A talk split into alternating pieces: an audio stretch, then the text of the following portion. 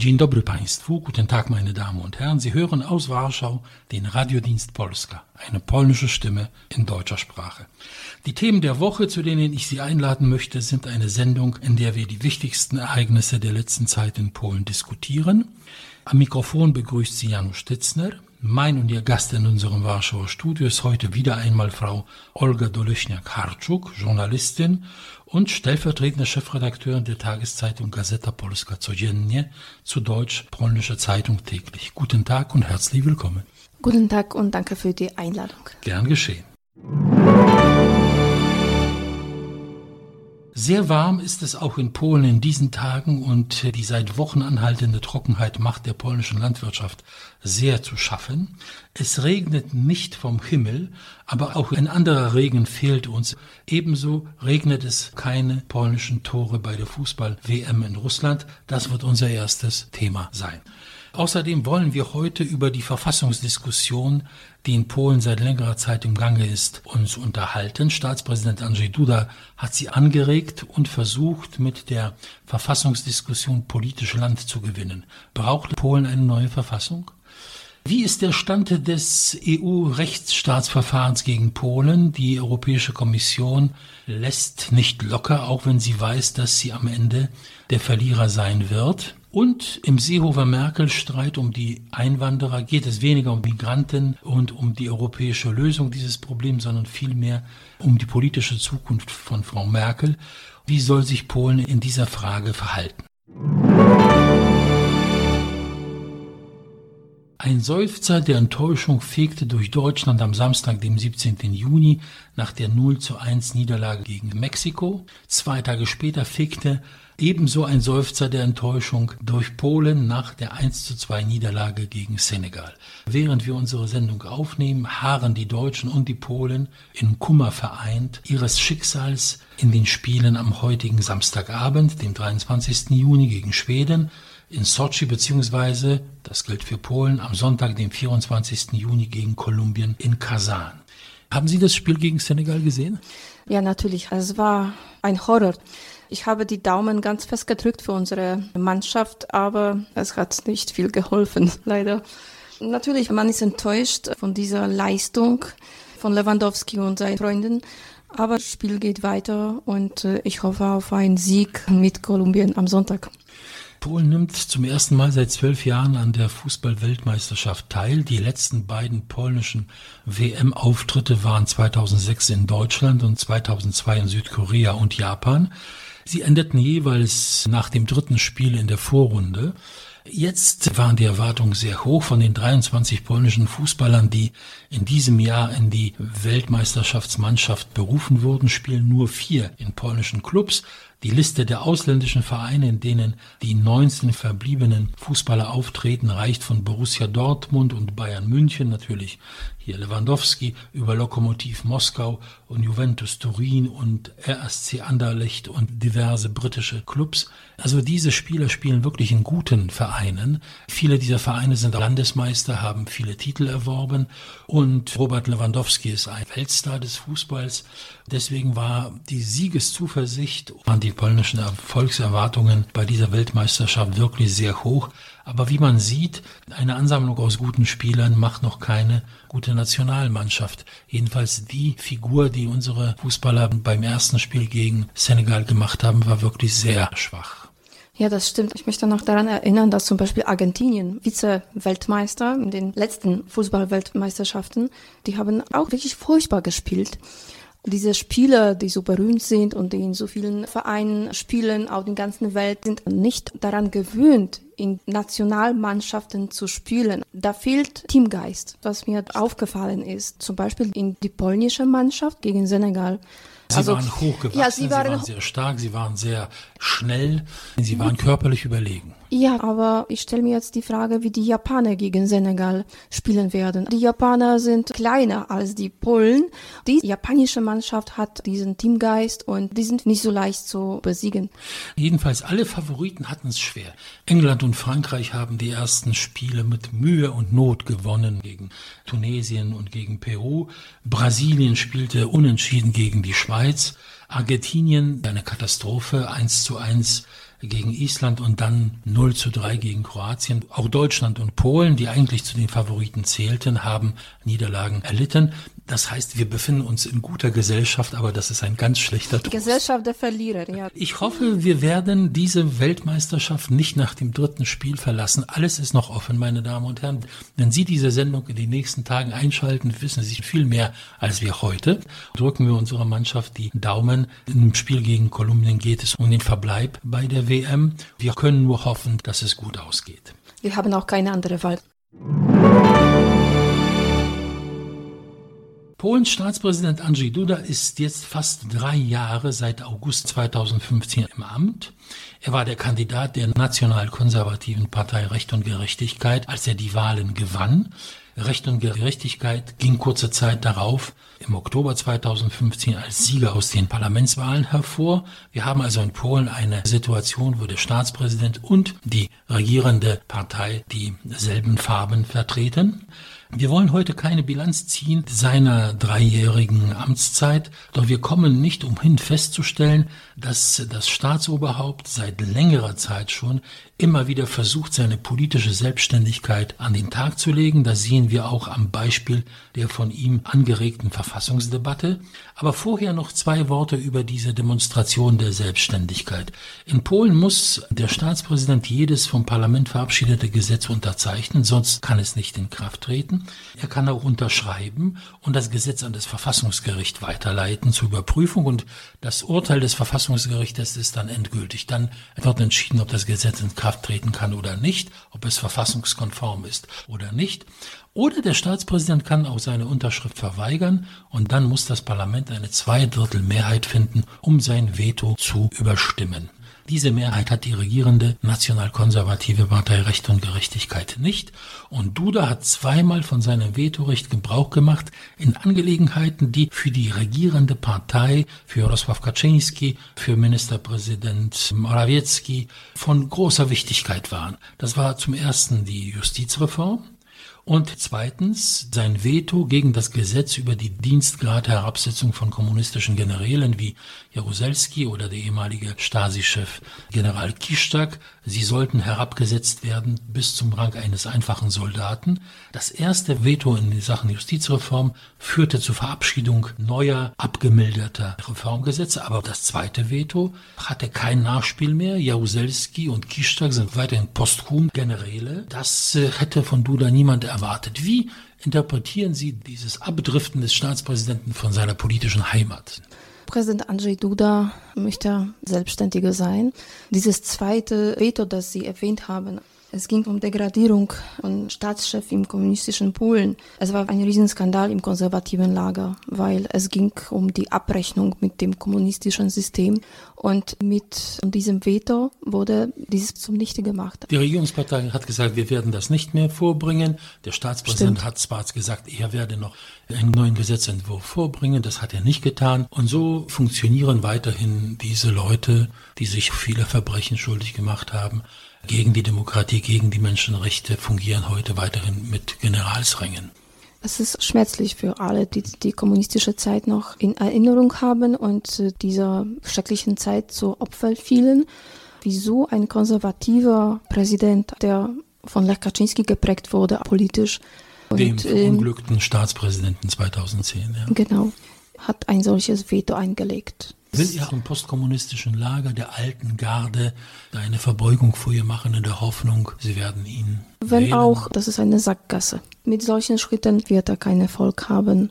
Ich habe den Eindruck, Duda versucht seine Wählerschaft in das sogenannte liberale, postkommunistische Lager auszubauen, als Staatspräsident aller Polen zu fungieren und dabei Selbstständigkeit zu demonstrieren. Nur auf der anderen Seite verprellt er die konservativen Wähler zunehmend erstens Zweitens bietet er dem linken Lager Dialog an, aber diese Angebote werden ja gar nicht angenommen.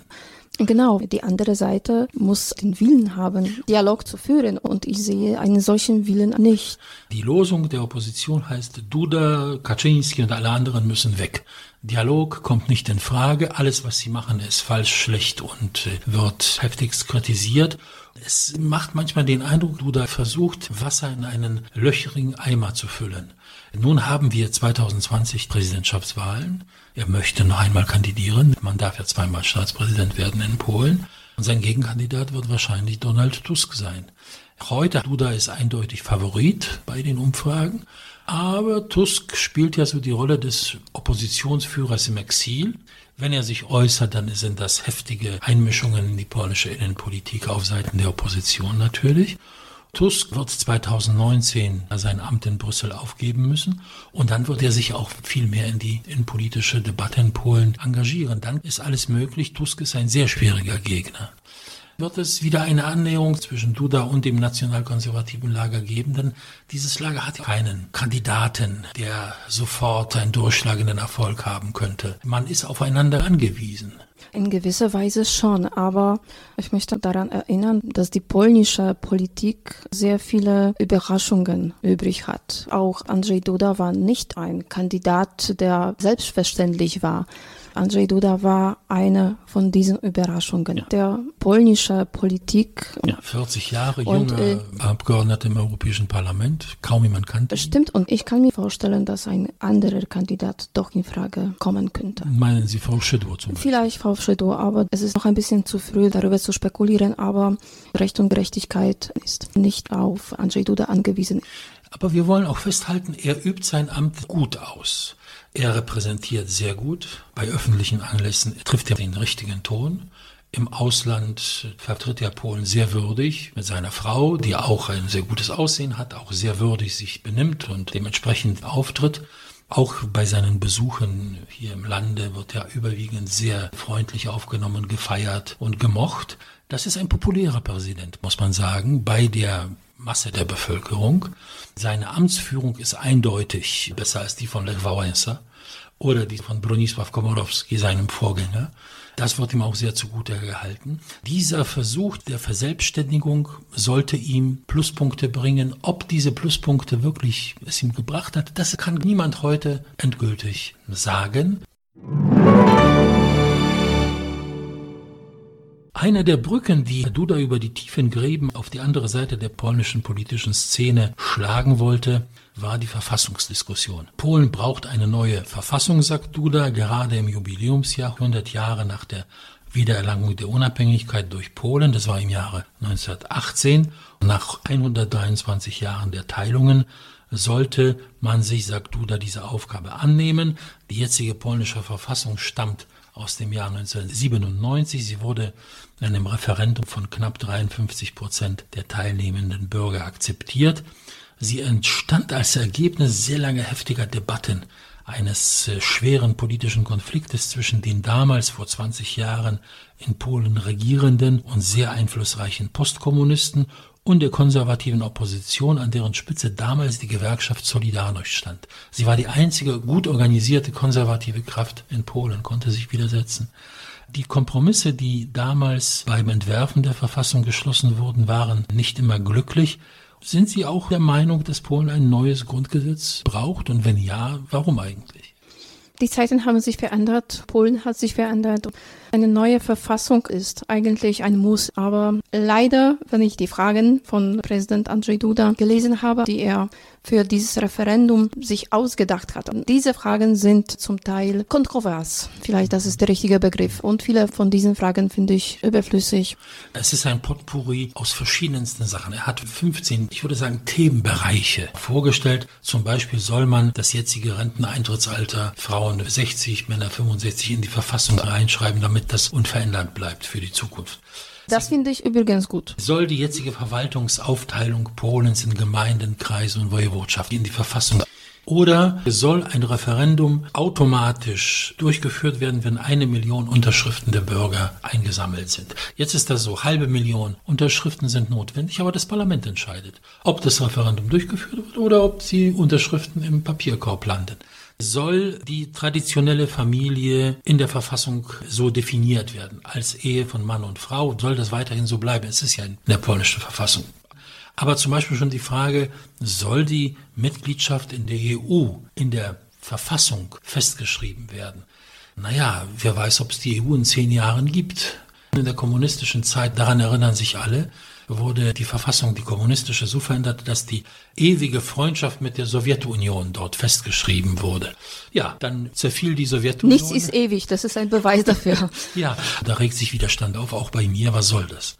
Dieses Referendum sollte eine Vorabkonsultation sein. Die Leute gehen hin, beantworten und die Verfassungskommission des Parlaments weiß, in welche Richtung es arbeiten soll.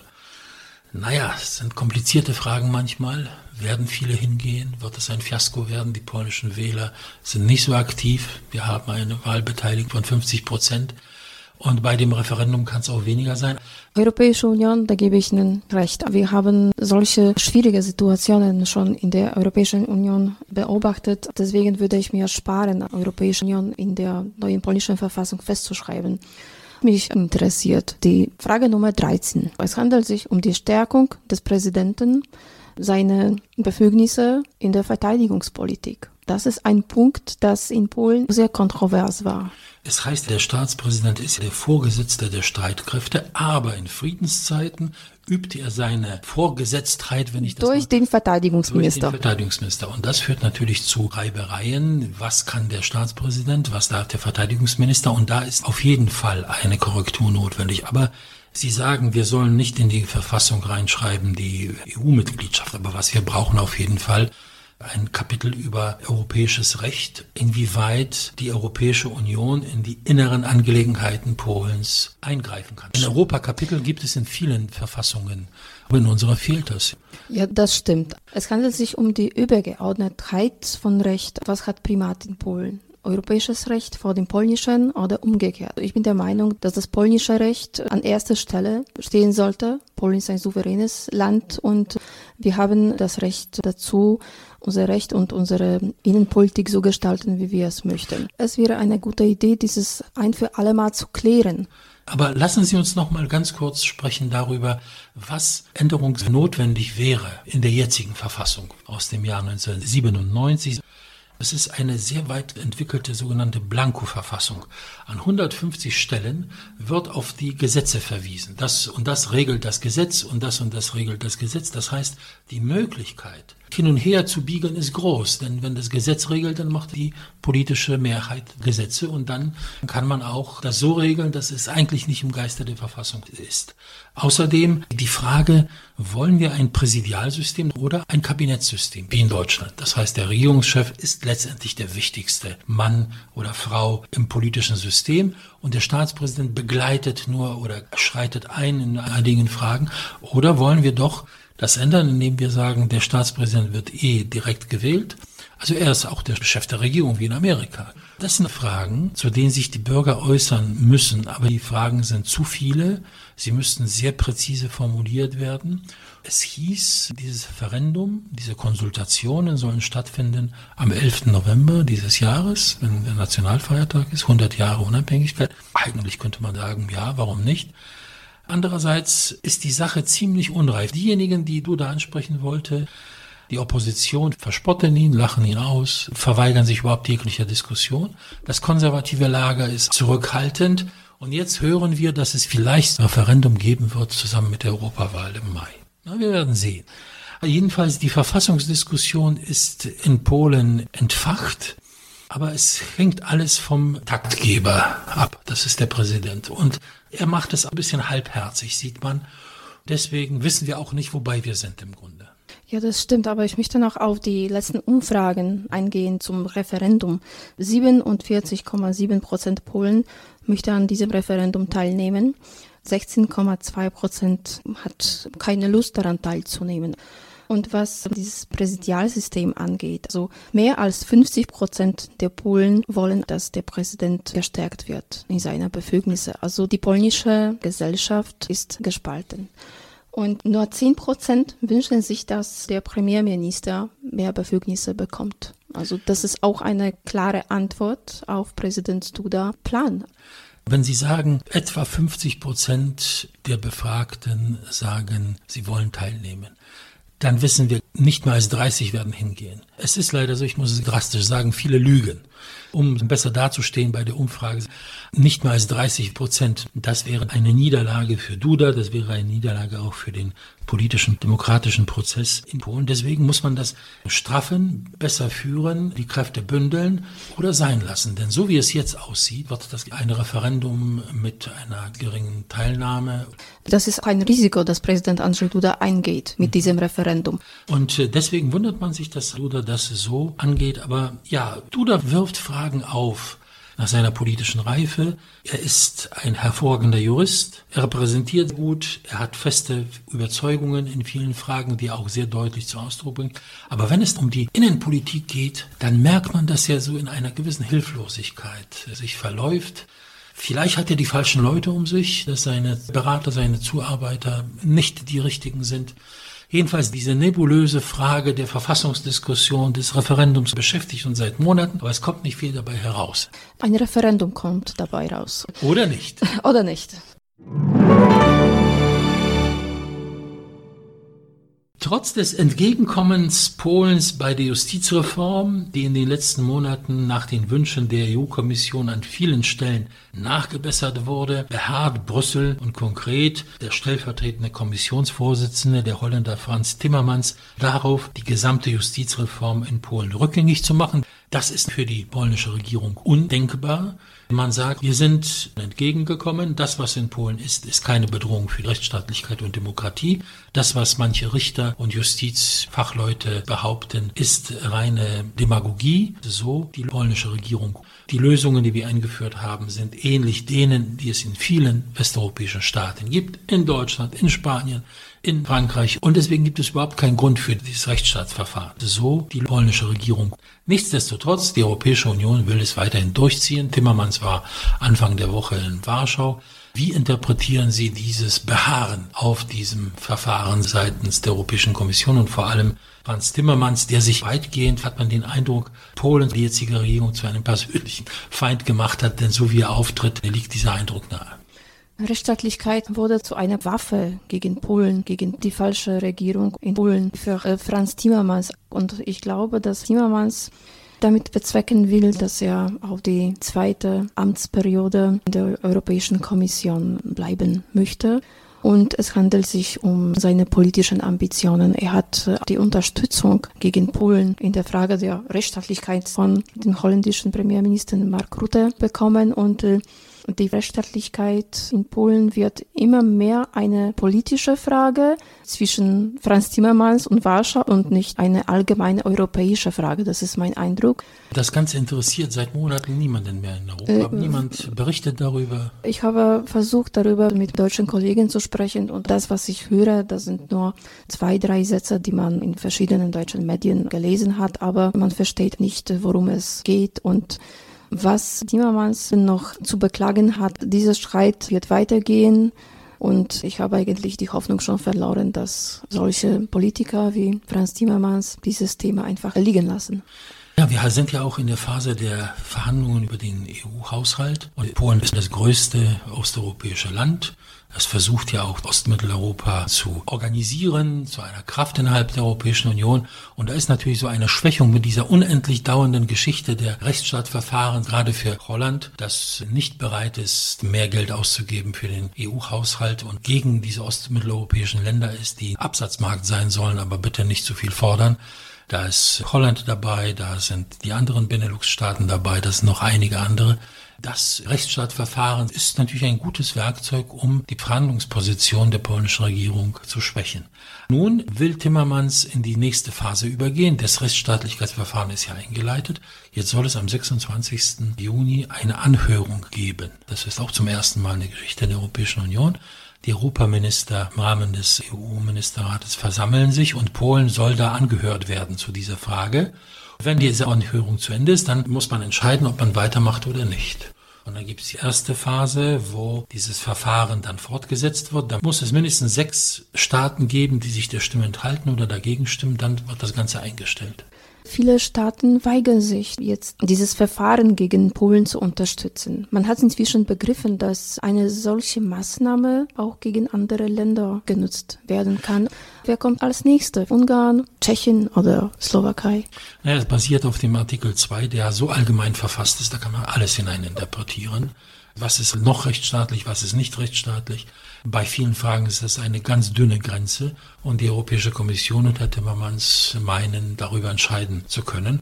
Die nächste Etappe ist, sollte das fortgeführt werden, dann die Abstimmung darüber, dass Polen das Stimmrecht in der EU entzogen wird. Aber dann alle Staaten müssen dafür sein. Polen würde ausgeschlossen sein aus dieser Abstimmung, aber man weiß, Ungarn wird dagegen sein und viele Länder werden sich enthalten.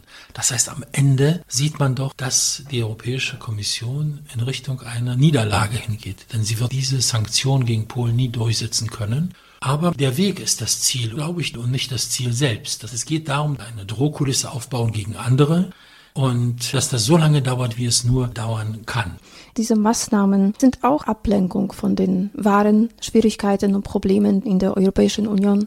Immigrationskrise, Gaspipeleitung, Nord Stream 2, das Verhältnis zum Russland allgemein, Brexit, Handelskrieg mit Vereinigten Staaten. Es gibt so viele Probleme, dass Polen wirklich in diesem Kontext nicht Rede wert ist. Für mich ist das eine klare Ablenkung. Sagen wir noch einige Worte über die Rolle der Opposition in Polen in diesem langen Streit. Sie ist eine sehr wichtige. Die Opposition in Polen wird immer schwächer, aber gleichzeitig wird immer dieser Versuch unternommen, die heutige Regierung so zu schwächen, wie es nur möglich ist in Brüssel. Aufgrund dieser Schwäche hofft man, dass wenn man selbst nicht in der Lage ist, eine politische Wende herbeizuführen, dann soll es Brüssel machen. Wenn wir vergleichen die Opposition in Griechenland, Alexis Tsipras hat ja einen heftigen Streit gehabt mit der Europäischen Union um die Sanierung Griechenlands. Aber die griechische Opposition, die gegen ihn war, ist niemals nach Brüssel gegangen und sagt, ja, haut noch fester auf Tsipras.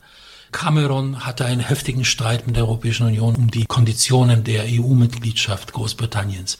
Die britische Opposition ist nie nach Brüssel gegangen, sagt, ja, bestraft ihn, macht ihn fertig. Nicht mal Orban der auch heftig angegriffen wird von der Opposition, hat mit der eigenen Opposition in Brüssel zu kämpfen. Und wir hören auch nicht, dass die italienische Opposition heute Timmermans und Juncker aufruft, Sanktionen gegen Italien zu verhängen, weil dort die falsche Regierung an der Macht ist. Wir haben es mit einer einzigartigen Situation zu tun. Und mein Eindruck ist, dass Timmermans und seine Leute ständig durch diese Opposition in Polen ermutigt, durch Briefe, Aufrufe, Machtsanktionen, übt Druck aus dass sie ein falsches Bild bekommen und hoffen, dass sie mit ihren Maßnahmen zu einer politischen Wende in Warschau beitragen. Die Meinungsumfragen gehen in Polen in eine ganz andere Richtung.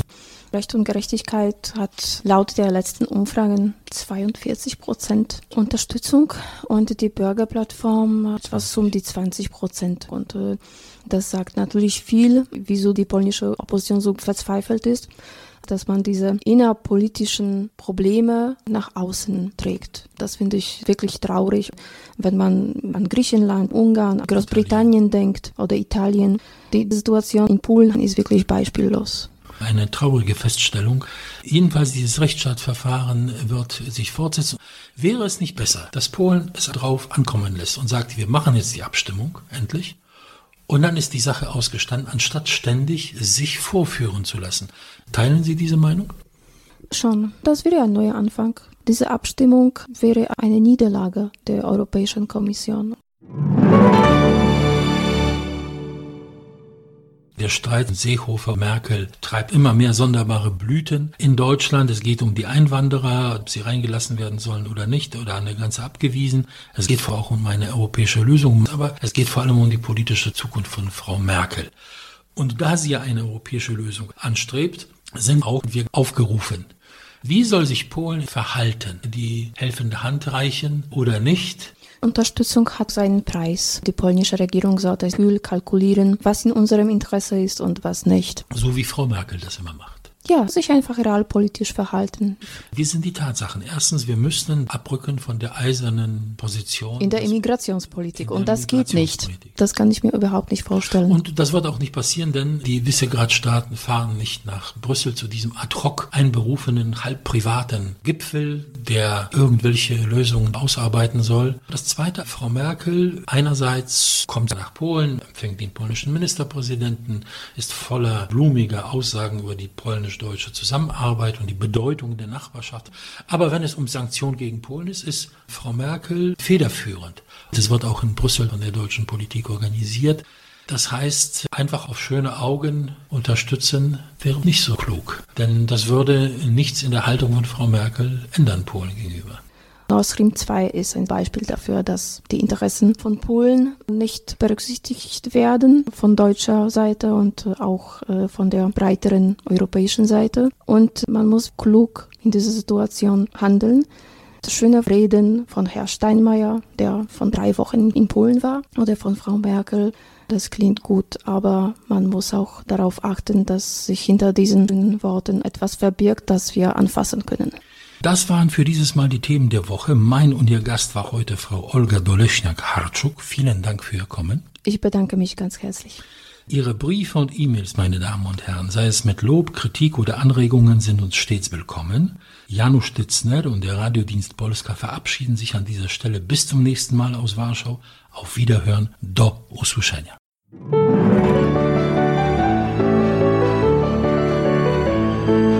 Radiodienst Polska aus Polen über Polen.